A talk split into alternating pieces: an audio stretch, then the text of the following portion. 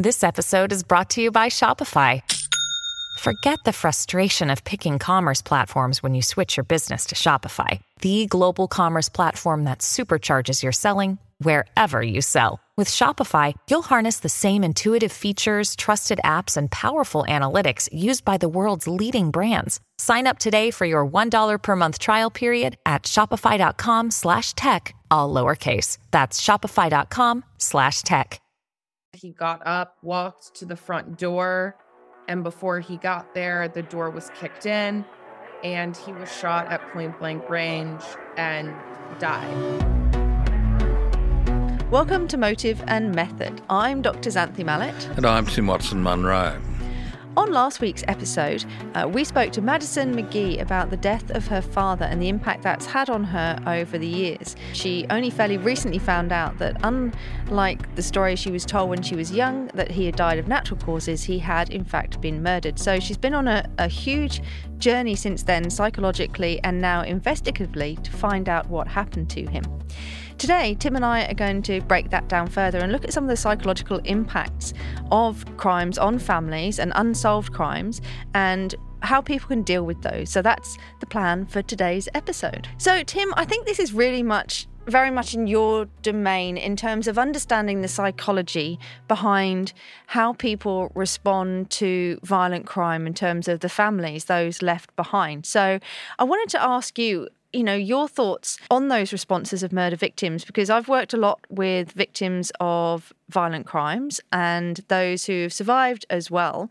And it's often the not knowing. That's what the families always say to me not knowing what happened or who is responsible. And the or why. why. The why. The why is the big one. Why did something happen? Why was their loved one targeted? The why. That's what it comes down to, even more than retribution. You know, they're not necessarily wanting somebody to, you know, pay the price for whatever crime they've committed. They just want to know why and who was responsible. And it's those huge lingering questions that really dominate psychologically and I think cause a lot of ongoing trauma. Well, it's interesting that point. Um, there was a lot of research done on sudden loss, comparing people who lost family members through natural disasters. For example, tsunamis, earthquakes, volcanoes erupting, and so on, so called acts of God. And those people tend to fare better than those that have lost uh, family members through deliberate acts of others, such as murder, people driving in cars into their children, and so on. And I think the reason behind it is this that with acts of God, it's beyond your control. There's an inevitability to it. You're in the wrong place at the wrong time. Your loved one dies. You go through the normal grieving process, which can go on, you know, forever. But it's quite different to a situation where somebody is either targeted for a murder or who has been the victim of a crime. Take, for example, the, the Lindt uh, siege, you know, in Sydney some years ago, where two people died. Monis was the uh, the offender, a well-known lunatic around Sydney, and I've not examined the people who survived that tragedy, and I've certainly not spoken to the loved ones, but I've spoken to a lot of people who worked in that vicinity because I do a lot of work with barristers. They're not even family members, and they were greatly affected because they could have been in that situation. They could have been the one who was getting coffee at that time of day.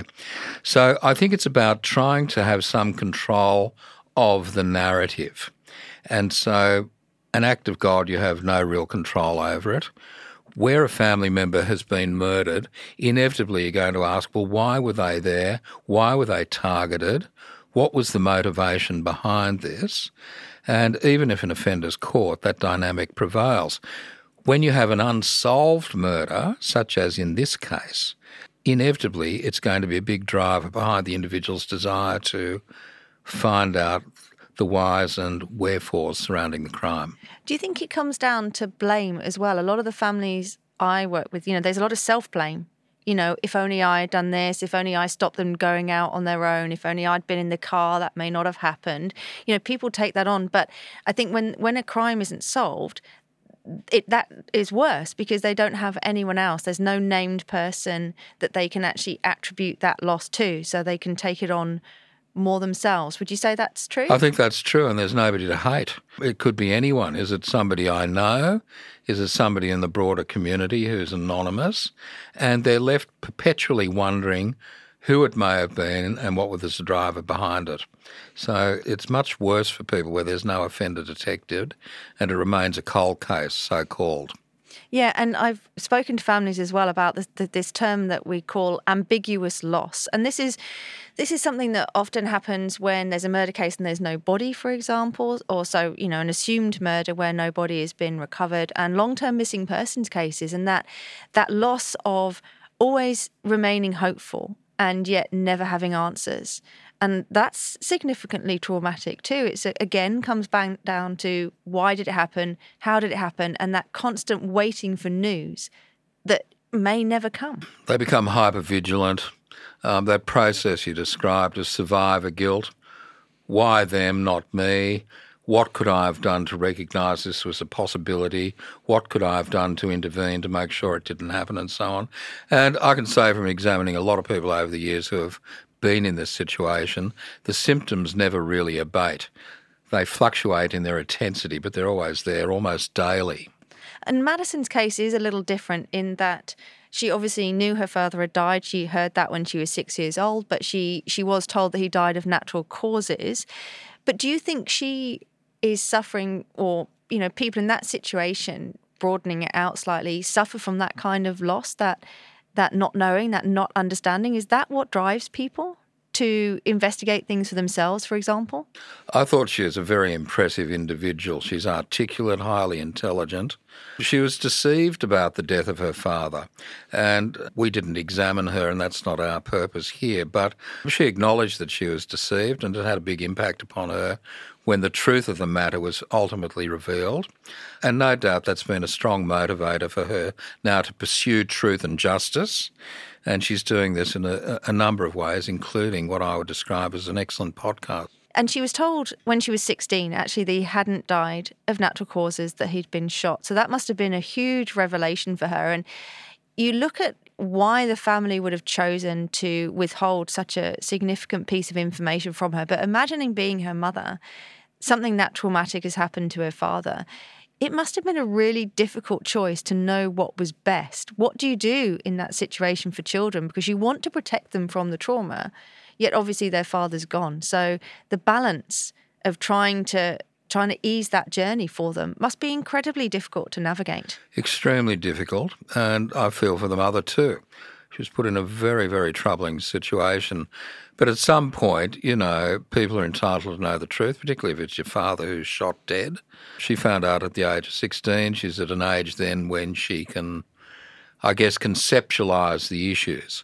The problem is with little children that they think in concrete terms and they don't comprehend what it's all about. And uh, telling them at a young age, your dad's just been shot, I think could be, as you point out, very traumatising for that child. But ultimately, people have the right to know. But 16 is also a very formative age when you're kind of developing your own identity and sense of self and autonomy. So I can imagine learning something like that that is so, you know, significant in your life would have been a particular that's a particularly challenging time potentially to to find that out. I think in general principles it is. She seems to have managed it pretty well and negotiated it pretty well. It's obviously energized her. Um, she wants to know the truth, and I think she'll find the truth.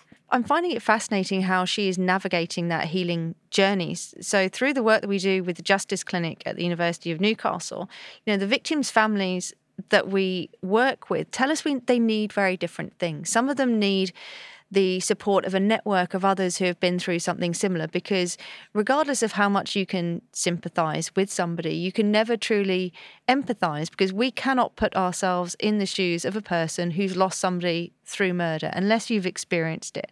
So some of the families really need that that understanding from others. Whereas other families can find that a little bit suffocating in some circumstances. So they need other things. And clearly, Madison is finding a particularly unique way to manage her journey and to move forward. And it seems a very positive way to do that. Well, she has the ability to do it. And it's quite true. Support groups can be very beneficial to people, not only in this context, but in bereavement. Uh, I know of support groups where people get together when a, they've lost a dog because the dog's considered to be part of the family. My dog's part of my family. Yeah, well, mine were too. They sadly died recently. But um, the point is, it's not one shoe fits all. And other people can find sitting in a group re-workshopping their trauma and hearing about the grief and trauma of others can actually trigger further symptoms for them. So I don't think there's any hard and fast rules about this. Some people benefit from counselling. Some people sit on their emotions for years and they can have, you know, features of post-traumatic stress disorder, vicariously so. Uh, they can have depression, unresolved grief, survivor guilt, all the rest of it. I think debriefing can often help for some, but not always for everyone. So everyone's unique, aren't they? So this is really about finding your own personal way to work through it because as you say it's not going to work for everyone and we all have different emotional and psychological needs and therefore you know sometimes groups help but obviously in Madison's case doing a very public investigation where she's looking for justice for her father and answers for her father is the way that she's she's working through it for her. Well, that's that's quite right, and you know we, we now have, and it's very pleasing to see the development of these victim support groups, uh, victim of crime assistance league, organisations such as these, where people do have an avenue they can approach if they feel the need to do so. But you know, clinically, often people are the last to recognise that they have a problem. It, it may be significant others in their lives who notice a change in their attitude, a change in their emotional state. And as we've discussed in relation to other issues in this series, um, there, there's probably a time for some people to tap those individuals on the shoulder and say, look, you don't seem to be coping terribly well. Have you considered the following? And then the decision, of course, is up to that individual. But in Madison's case, look, I think with her, learning about it when she did at that time in her life, um, she was sufficiently empowered as an individual to then start asking more questions. I mean, the interesting thing I found with the interview with her was uh, the obfuscation from the police department, allegedly. And it's not the first time, is it, we've encountered in terms of the work we've done, that police often lose interest. If it becomes a cold case, it becomes a frozen case. And despite her agitation and so on, she still hasn't got the cooperation she was looking for. So she stepped outside of that paradigm. She's creating a new one to raise public awareness and I guess shake the tree a little to try and get some answers. But it really speaks to her psychological resilience too, doesn't it? And we've seen this with other cases we've looked at for this podcast. The resilience of people who keep fighting for justice. That could be for their father, as in Madison's case, um, doing the podcast. It could be Helen Cummings, who wanted to write the book about the second family that was murdered by her ex husband. You know, they're all stories of resilience and battling through the odds, aren't they? Taking different forms, but expressions of trauma kind of turned around to a positive outcome. In those cases, yes. But, you know, for every one of those cases, there's a lot of people who lack that resilience, lack the resources, become overwhelmed with grief and anxiety and guilt, and it's life changing for them, and their lives shrivel up as a consequence. And we are seeing this proliferation of new forms of media, aren't we? Podcasts, social media, and these are giving people the opportunity to express and work through their trauma in a different way, but it's a much more public way.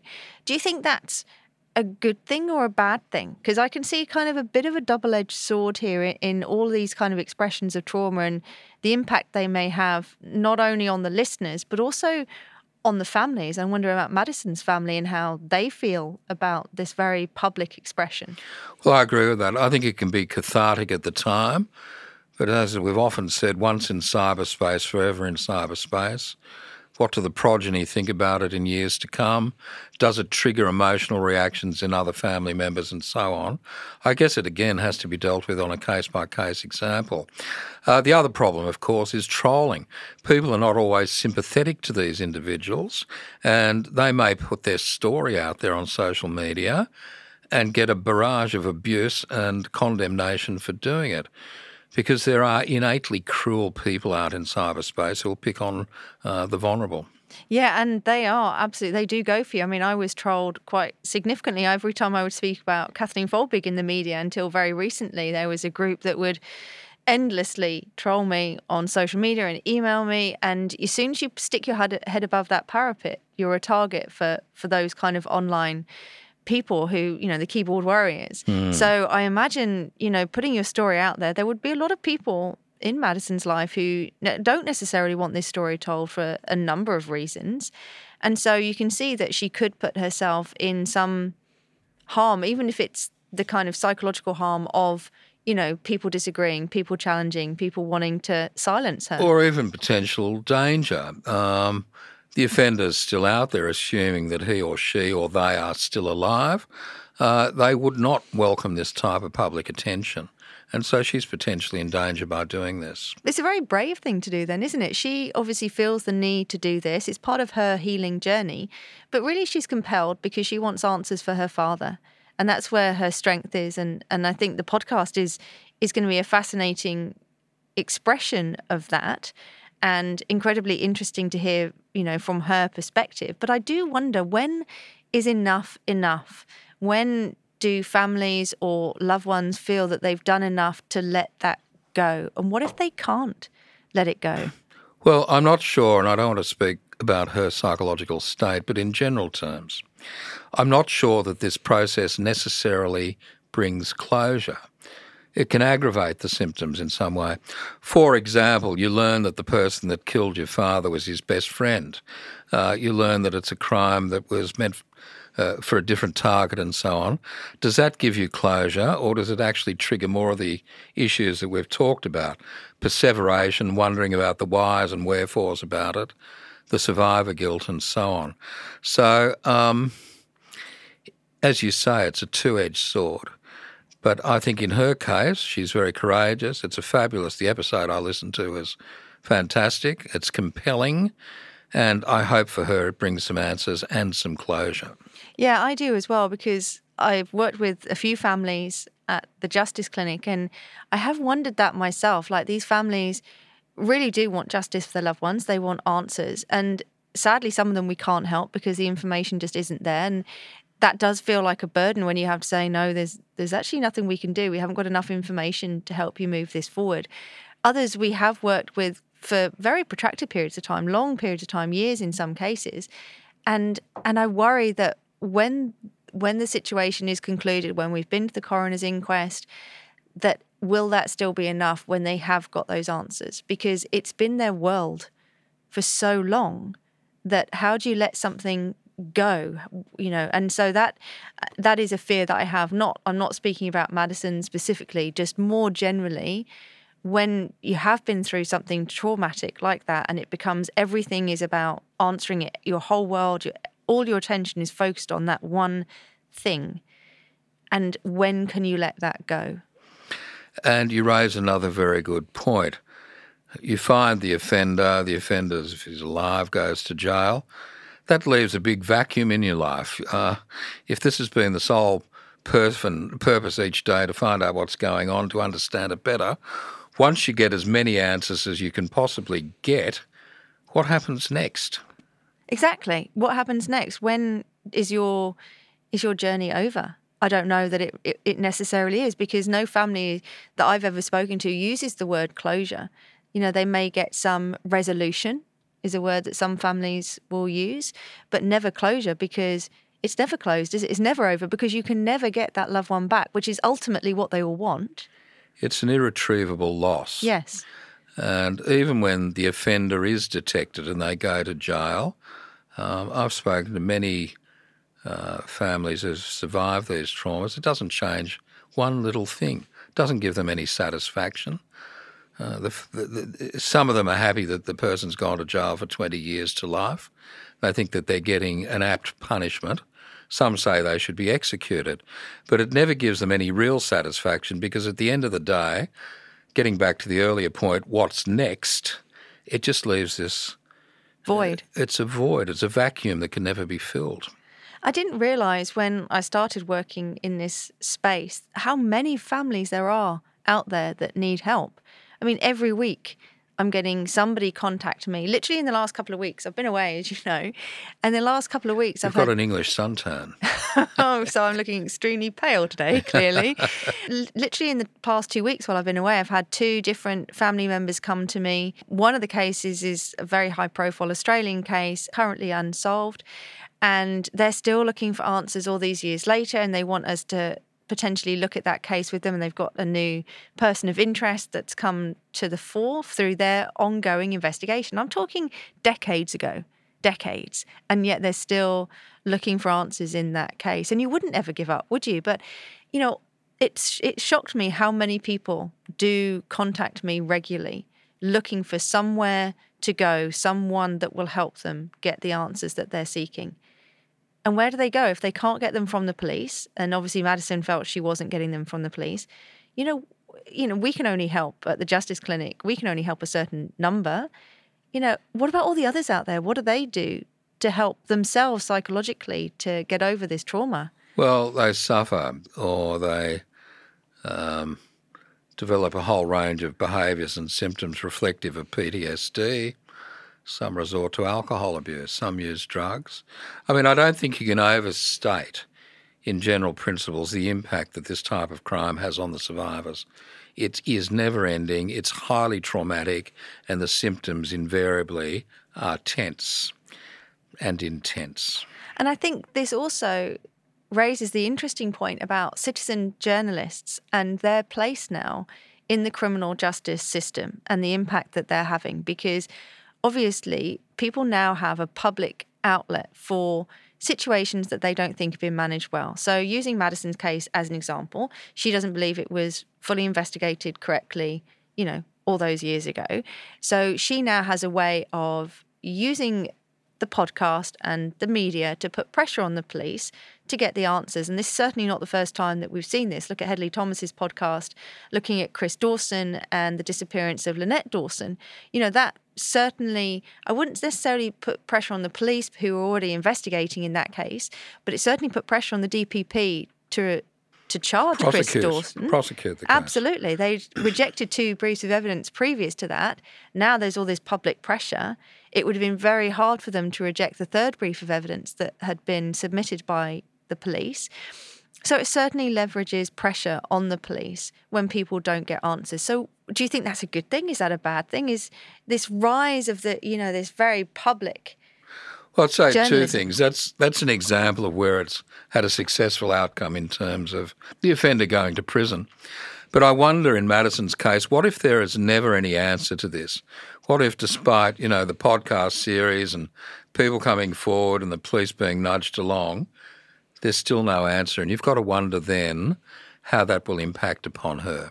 because she's shaking a hornet's nest here, isn't she? Totally. Absolute hornet's nest. Um, I hope she gets resolution. She's a very likable person, and the crime was despicable. But yeah, I, I think that you know we can't overstate either the power of social media now. Um, but again, it can be a two-edged sword. It, it can lead to, I mean, look, the number of people, and I'm sure it happens with you too, that write me letters quite regularly about their theory of certain crimes and who the offender is. All the time. And the so, time. you know, I just look at them now. I say the police have investigated this, they've done a good job on it. Um, who knows? Uh, but there's still a lot of active armchair detectives out there that want to put their bit in without knowing all the facts. And it's dangerous. Exactly. And I was going to say that can have the opposite effect. And we've seen a couple of high profile cases recently where there's been a lot of talk in the media, social media, a lot of accusations. Um, and it can certainly go the other way. And, you know, cases fall over on the outcome of, you know, some of these social media posts and things that are swirling around out there. So it's a dangerous place. But I think it's, it takes certain bravery that Madison has displayed to to really tackle this in such a public way to get answers that she didn't feel she could get another way and, and help herself get those resolutions that she obviously needs. Well, when we spoke to her, she was in Cannes in France at the film festival there. And she's obviously getting traction. She's obviously getting, I would hope, a degree of international interest. She's got our interest. And I, I hope that um, her series is a great success, and I hope for her at a personal level that it brings some closure and partial resolution to this. Uh, because let's let's remember it was her father who was murdered. So that was our episode on Madison's case of looking at the death of her father. And I think it was certainly an interesting one, Tim, psychologically looking at the way trauma can be expressed and how people can navigate their healing journey through different mechanisms. Well, I agree. And it's a great podcast. She's very courageous. I hope she gets closure on this. But she's certainly shaken the tree and uh, a hornet's nest, as you described it, because uh, it may bring a lot of good and potential closure for her. But I can't for a moment imagine that everyone in the uh, community over there is happy about what she's doing. So great courage to move forward with it in the way that she is. Yeah, and I will certainly be listening to the rest of the podcast because obviously it's unfolding for her. She's still recording it. We still don't know what the end is going to be. So I have got be... my suspicions. Yeah, well, so have I. but um, I'm certainly going to be listening to the rest of her podcast because I think it will be really interesting to hear what her conclusions are, what the outcomes are for her, and also as we were speaking about in this episode, how she feels at the end of that journey and whether she does feel she's had that she's reached that conclusion that she needed and i think that's going to be really interesting psychologically to watch her so that's the end of this episode. I hope you've enjoyed listening. And if you want to hear more from us, we will be releasing another one next week. Thank you. Thank you for listening. Thank you for listening to Motive and Method. And remember, if you're loving the show, you can give us a review, you can subscribe to our channel and feed, and you can recommend us to friends and family. You can also set up a bell notification alert so that you'll know first when a new episode is available. I'm Tim Watson Munro. And I'm Dr. Xanthe Mallett, and we'll be back next week with a new episode.